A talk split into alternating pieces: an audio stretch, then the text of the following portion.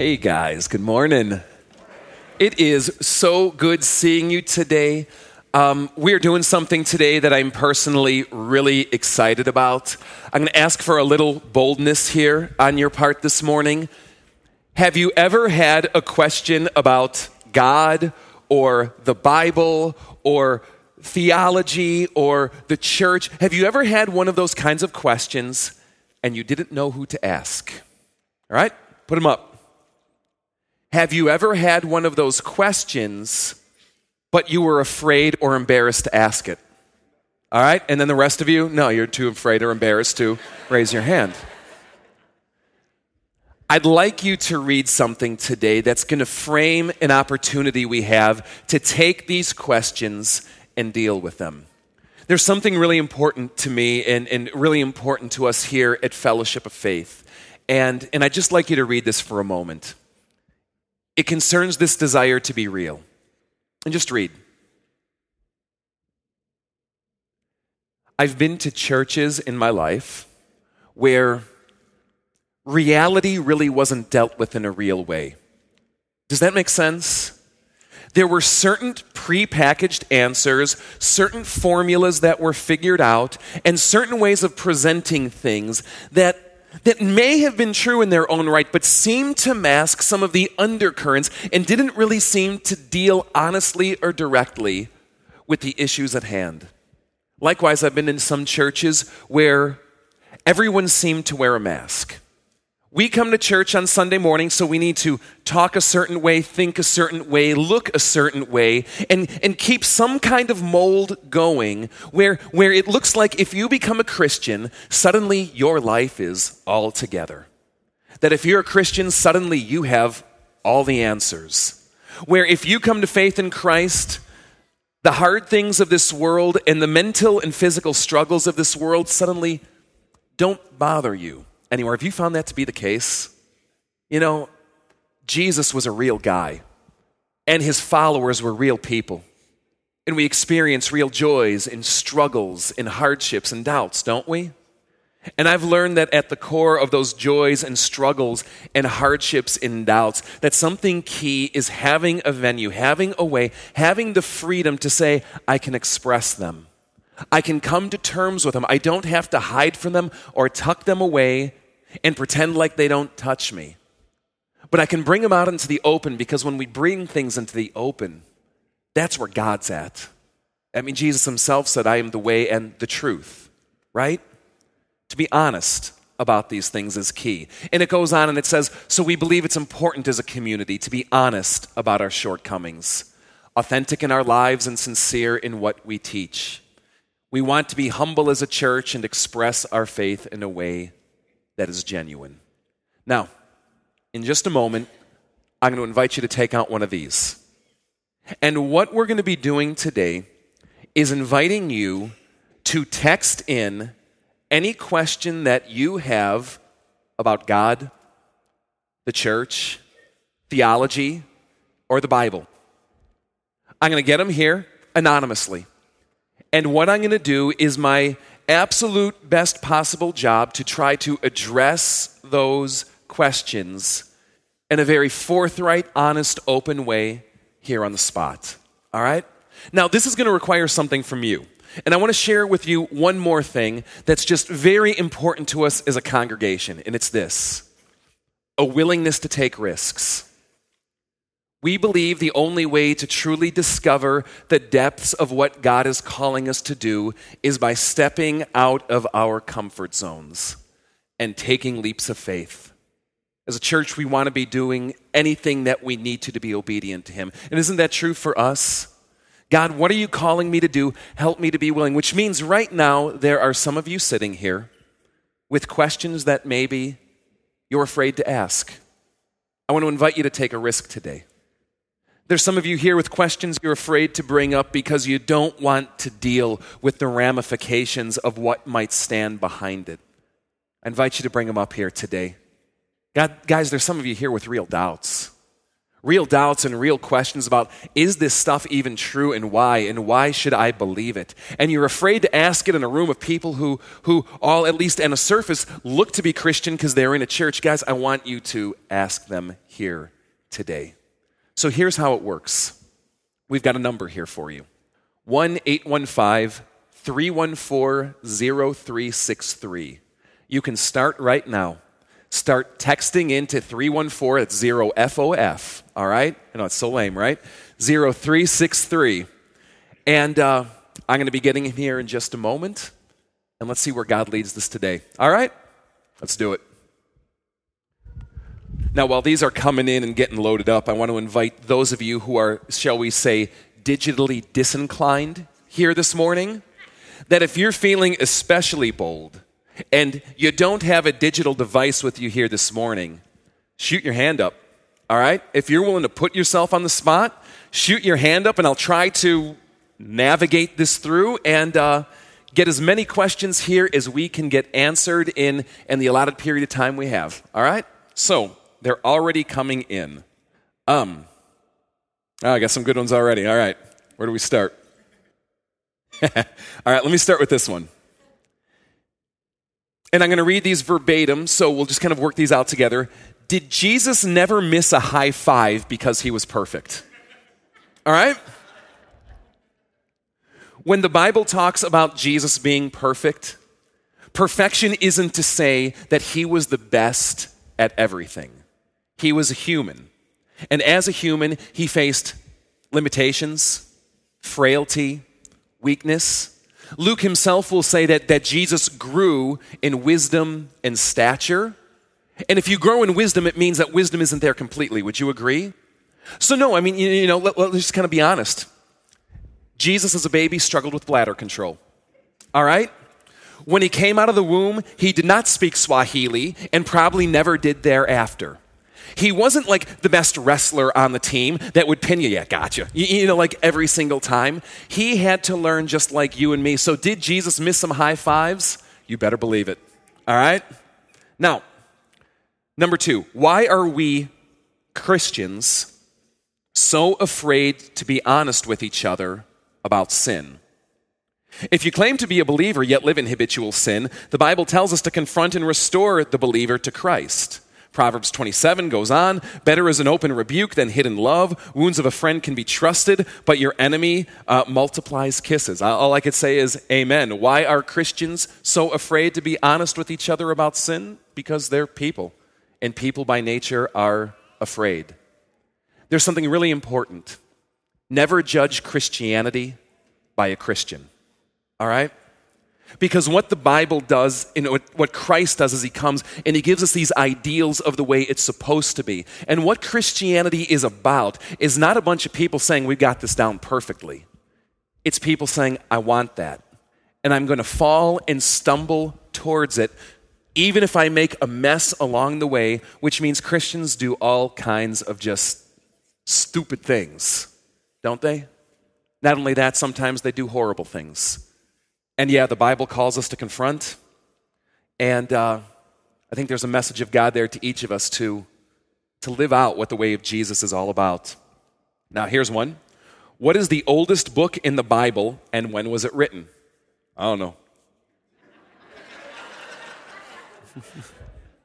you know, um, the books of the Old Testament don't come with dates attached. Neither do the New Testament books, for that matter.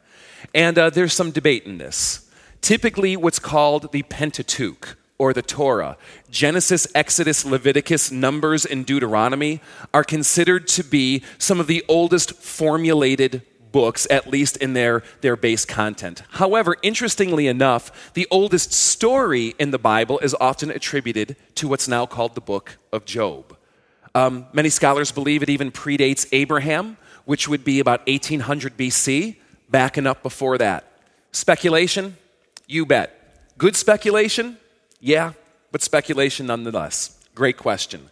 By the way, as we do this here this morning, um, my goal is to aim for brevity. I may ask a question and it might not have answered you directly. Feel free to keep texting in follow ups and, and we'll go from there. Make sense? All right. We are called to love our neighbors. How do we show our love without condoning their behaviors and not being judgmental? You ever struggle with that one? You know, I think of what um, Paul writes in the New Testament. It's a little phrase that I think is really meant to define all of our interaction on these points of conflict and disagreement. And he says, Speak the truth in love. Have you ever been around people that speak truth and there's like absolutely no love on the planet? Have you ever been around people that, in this context of love, are afraid to be honest? There's a few people I've met in this world that seem to have harnessed that combination. I want to speak to those of you here today that don't have a lot of love in your heart. You're all about truth, you're all about what's right, you're all about being right, you're all about letting the right thing shine. Spend some time on your knees and ask God to help you love that person you disagree with. And see if there's room in your heart for compassion for those who are doing things in this world that are just wrong. Ask yourself if Jesus loved a person like that enough to get nailed to a piece of wood and say, Father, forgive them for, for what they did and why I have to do this. Forgive them for they know not what they do. See if you can adopt that attitude. For those of you who call yourself lovers but are really wimps in the room, I encourage you to get on your knees and ask God to give you a spirit of boldness, of a willingness to risk, of a willingness to engage in confrontation, and a willingness to be persecuted. To ask God not to hide behind this thing of love because, you know, when you see someone doing something destructive, it's not loving to let them keep doing it, is it? I think there's a different message from God to each of us depending on where we fall. But I think it begins with all of us with a big dose of humility, doesn't it? Approaching Him as Jesus would. Great question. Let's see. God knows when we will die. Does that also mean even if you were murdered or maybe a car crash? Short answer is yeah. There's a, a term in theology called omniscience, omniscience. Means you know everything. Fundamental to the Christian idea of God is that God knows everything. And that includes things that are coming in the future. Now, I know a follow up question is coming. Well, does that mean he foreordains it? I'm not even going there right now. You can text it, all right? But does God know? Yeah. And, and to, to the person here who asked this, I don't know if there's something close to home that this is coming out of, but I want to encourage you to take comfort in the fact that God knew because it means nothing catches God by surprise. It means there's no place in this world where God is not present. It means even in the face of the most evil, horrible things that we face as humans, God is aware, God is there, and you can take heart in that when the hard time comes.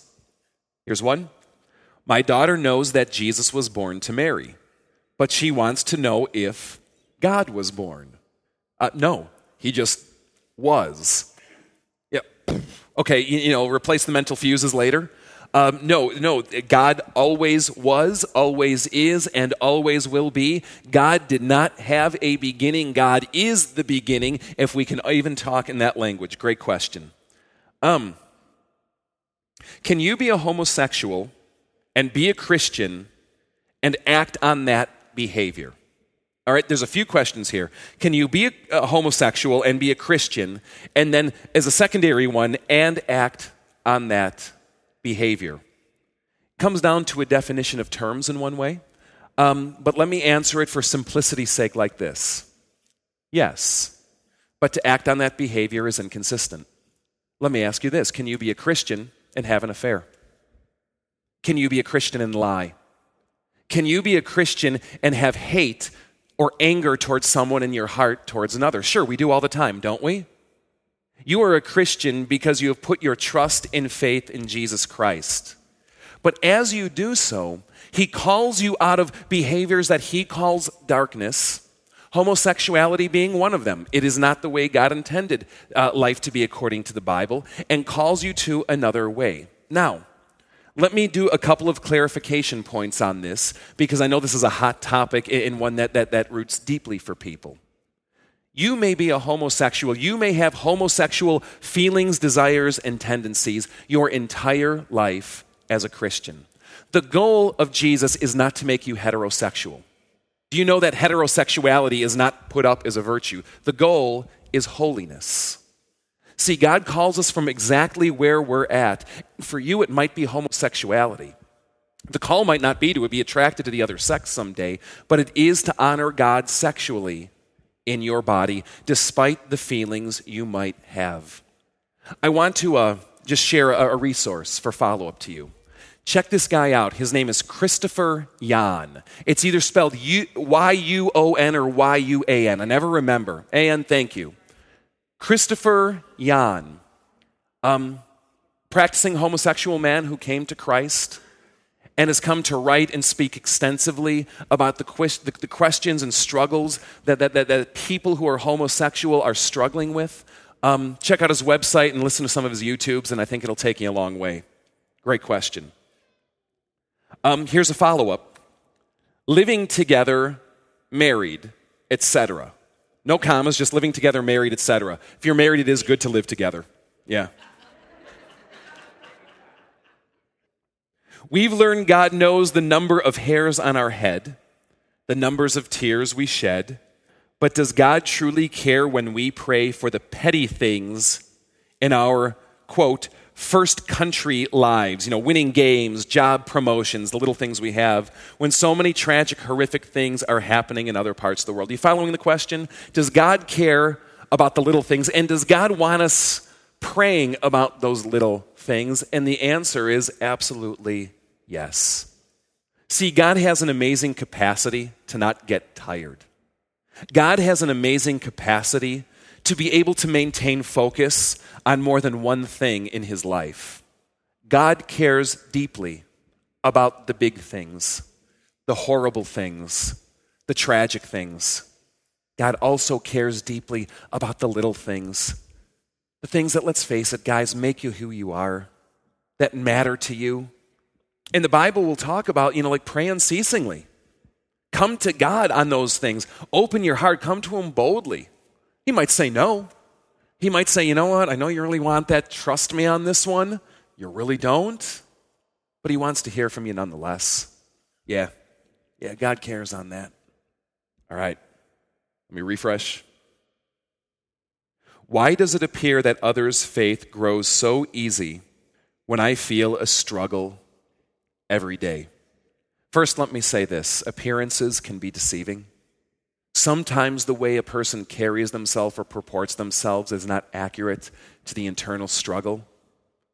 So don't assume it always comes so easy. And let me warn you, despite what they might even say, because I've met a lot of people who are afraid to admit that they struggle and doubt. They think that if they, they admit that they struggle and doubt, that somehow it, it admits weakness, which it does that, that, that somehow they, they, they might be in risk of, of losing grasp or losing control.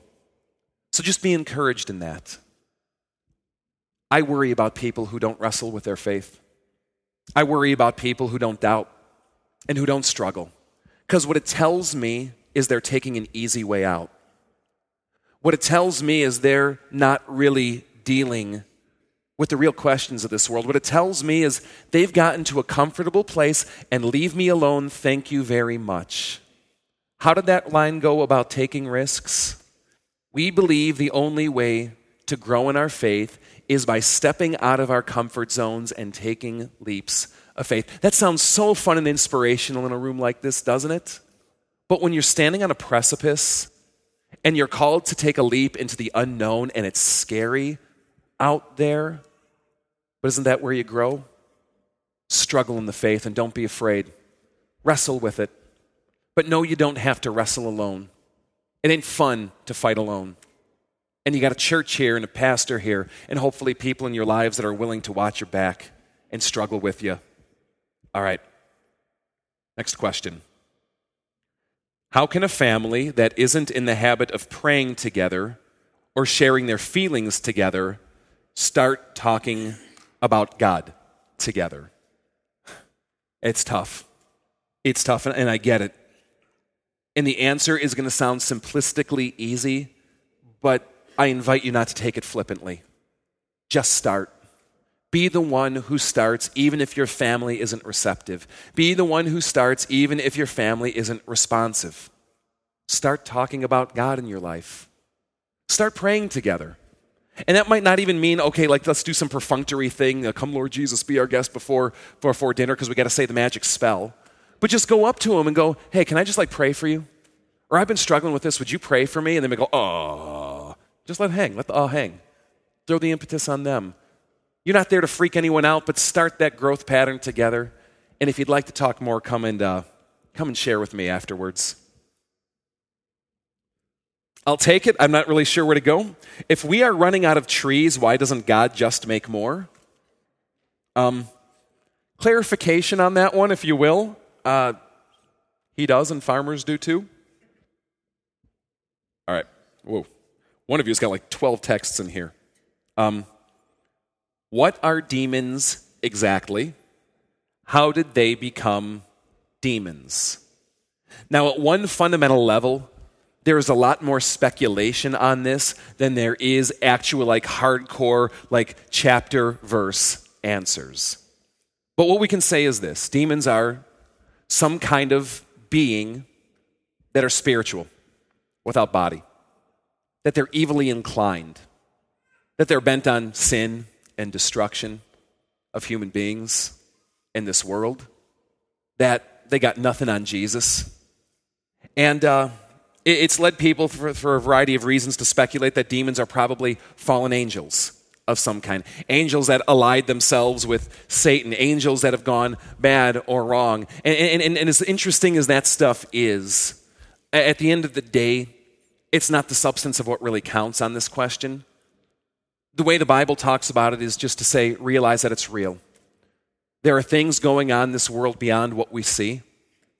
But as a believer in Christ, you need not fear him. Because the one who is in you is greater than the one who is in this world. And in Christ, authority has been granted to overcome. Here's one I know God has forgiven me for everything through Jesus, but how do I forgive myself? I know God has forgiven me for everything through Jesus, but how do I, be, how do I forgive myself? I'm going to ask for a moment of honesty here among you. Have you ever found it hard to forgive yourself or someone else? Raise your hand. Look around. The struggle to forgive is a universal human struggle. For the longest time, I wrestled so deeply with this over a person who had hurt me deeply, and I couldn't let go. This was as a Christian, this was as a pastor. And I knew what the scriptures said. And I wanted in, in my mind and even in my heart to forgive, but I was so angry. And what happened was so wrong. And I struggled for so long to forgive. And I would ask uh, myself questions what, what does that mean for me? And I learned a few things. Number one is this forgiveness is not a feeling. See, when we say that we want to forgive, I think oftentimes what we're really saying is we want emotional release. We don't want this to emotionally affect us anymore. We don't want to feel anger or bitterness or harbor these kinds of feelings that kind of grip us and, fl- you know what I mean? The stuff that gets the blood pumping again. We want to be free of that. But what I've come to learn is that forgiveness has more to do with action than feeling. It's a lot like love. Love has a lot more to do with what we do than what we feel, right? Even though the feeling is great, forgiveness is the same way. And here's how you begin you say, I forgive you. You might not be able to do it to another person's face, but you start praying it every day. Lord, I don't want to forgive him, but help me to forgive him. I forgive you. Maybe you need to start saying that to yourself. Lord, I hate myself. I can't believe I did that. Lord, you forgive me. I forgive me. Because if you start practicing that and doing that every day for as long as it takes, suddenly the feelings start to change. Suddenly you start to engage in the war against that side of you that doesn't want to forgive. And it might be a long, bloody war. But I tell you, it's better than raising the white flag and giving yourself in defeat to self hatred. Begin there. And if you're struggling deeply, come talk with me. Here's one Can I justify listening to secular music as a devout Christian? Uh, yeah, sure. Um, there's an amazing passage in the Bible I want to encourage you to read. It's Romans chapter 14. It talks about those who are weak in their faith and those who are strong in their faith. Here's the irony of it. Many people in the Christian world today tend to think of those who are strong in their faith as those who are kind of like what I would call monks. Those who don't do anything, taste anything, touch anything, avoid all things secular in this world, sit in their closet all day and pray. All right? Now, hey, there's nothing wrong with doing that if that is what God's called you to do. But the way that Romans 14 frames it is that those who are strong in the faith are those who can go engage in the things of this world that aren't sinful. And secular music is not sinful inherently without it eroding or destroying their faith. You know what I mean? Think about it like this. Think about it like how do you not get sick from a bacterium or a virus? Well, if you have a resistance build, you don't get it, right? Someone who is strong against it won't be affected by it and can go in and be exposed. And so the question really is on this does listening to secular music or fill in the gaps for anything else, secular movies or, you know, whatever your, your, your shtick happens to be, can you engage in it without compromising your loyalty to Christ? Can you engage in it without it leading you towards sinful behavior? Can you engage in it without it awakening deep seated temptations in you that seek to knock you down? And if you can, rock on. And if you can't, do you know what Jesus says? If your eye causes you to sin, gouge it out and throw it away. Cut it out of your life because it is better to go without it than to be destroyed by it. Make sense? All right, great question. Yeah. How can I pray constantly when I cannot literally constantly pray? uh, I'm going to give you an OCD flashback here in my own life. I actually tried this once. For about nine months, I tried praying continually. It became a mantra. I don't suggest it, all right? I don't suggest it.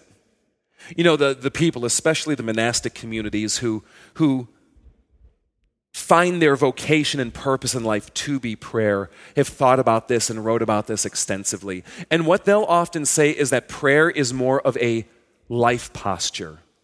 It's not so much about verbalizing or articulating thoughts or words as it is about a life that is an open conversation to what God might have to say and letting the heart be in his presence and communicating with him, which sounds really cool, don't you think? A lot cooler than walking around going, Dear God, please be with me. Dear God, please be with me. Dear God, please be. I mean, right?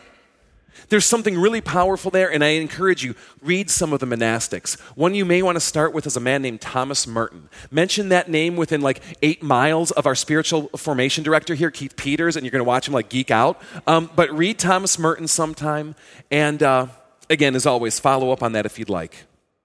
Okay, here's one. I'm going to summarize it for its, uh, for its length, but it, it's dealing with the problem of evil. How can a good and loving God allow so many wars and tragedies and horrors happen in this world? We've been there, right? This subject is called theodicy. And if you would like to really engage in this one, because this is a deep one, this could take up like eight messages, right? Plus a thousand books. I'm just going to give you one insight into this here today to maybe try and help you think differently about a good and loving God in this context. I have two daughters. The last time I read the FBI statistics, there is either a one in three or one in four chance that they will be sexually assaulted predominantly before they're like 25 years old. They have a 50% shot of getting divorced. All right, statistically speaking. Am I going to let them get married? Am I going to let them date? Or do I protect them from the horrors that could be by locking them away, by controlling their choices, by blocking out options to them that could also result in great joy and meaning and fulfillment. You ever like drive down I 90 and they put the stats up of how many traffic deaths happened in Illinois this year? Will I let them get in the car? Or should I keep them because there's a chance? You hear what I'm saying?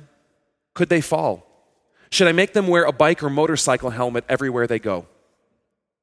Now, at, at, part, this is getting a little comical and flippant, and I don't mean to, to handle a deep question lightly, but there is something pertinent here that God gives freedom. And if freedom is really freedom, that allows for people to do horrible things in this world. And we want God to come down and stop it and fix it and prevent it, which is akin to us saying is, God, we do not want freedom. We do not want you to let us do what we want, which sometimes we don't. But because of something greater by far, God does. Now, there's another side to the equation. That might answer human suffering inflicted by human evil. But what do you do about things like hurricanes that wipe people out, like, you know, just haphazardly? Natural disasters, plagues, disease that goes rampant, cancer. You know, the Bible says that when God made this world, that was not the way it was supposed to be. God never intended this world to behave that way. It's the after effect, according to the Bible, the result of God giving people freedom to choose their own way. And then the, the concomitant results and consequences that come, and not just upon us, but upon all creation because of the sin. Sin is more than just what lives inside me, it has a ripple effect that influences the cosmos. And if you're crying out, Lord, why? I want to tell you this. The Bible is filled with people crying out the exact same way. And there are various places where God gives various answers, but I am going to give just one this morning. In one place in 2 Peter, it's chapter 3, I encourage you to read it. It talks about how the people of God are crying out, Lord, when are you going to reverse this? When are you going to fix this? And it says a line that a lot of us may know from the Bible but misapply to creation. It says, For the Lord, a thousand years is like a day. He's not talking about how Genesis 1 works there. What he's talking about is this that God is patient. Patient with evil? Yeah. How come? Because it says that God does not want to see anyone judged or perish, but all people to come to repentance. Because if God came now, there would be people in this world that would be judged for eternity. God doesn't want to see that happen. So he waits and he hopes that he has to judge no one. And we suffer and we long in that time, trusting that there is a God who has not abandoned us, but has found alternate ways to come to us in our suffering instead of just the quick fix. It's 951. I got to about one tenth of what you've texted in. These are amazing questions, guys, and, and I just want to let you know where it goes from here. At 10:30 we're doing this again with a clean deck. If you're burning on a question, hey, stick around for another half hour of this to come and, and, roll the dice, and maybe we'll get to your question then. If there's also one that's really bothering you and, and stirring in you, I'm going to get to some things at the end of the service today to tell you some outlets with that. But for now, I just want to invite the band to come forward. Guys, way to go with some amazing questions here today. I want to invite you to rise. And I want to invite you this morning to just take a moment and just pray with me, okay?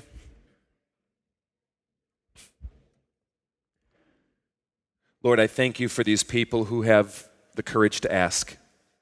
God, people who are wrestling with you in, in, in, in deep and abiding ways.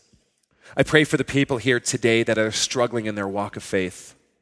That God, you would speak into their lives, give them insight, answers, and if not answers, at least direction, or things to hope in and trust in, things of substance. God, I pray that as a people, we never stop asking. We never stop asking and wanting to know who you are and what you're up to in this world. And what your message to us is all about. You know, God, just give us hunger for it. Awakening us a desire to want to know you more. God, be with us on the journey. Thank you. We love you. Take our hearts, oh God, our faith. Forgive us when we make a mess of it. May we know that with you, every moment we can start anew again. Amen.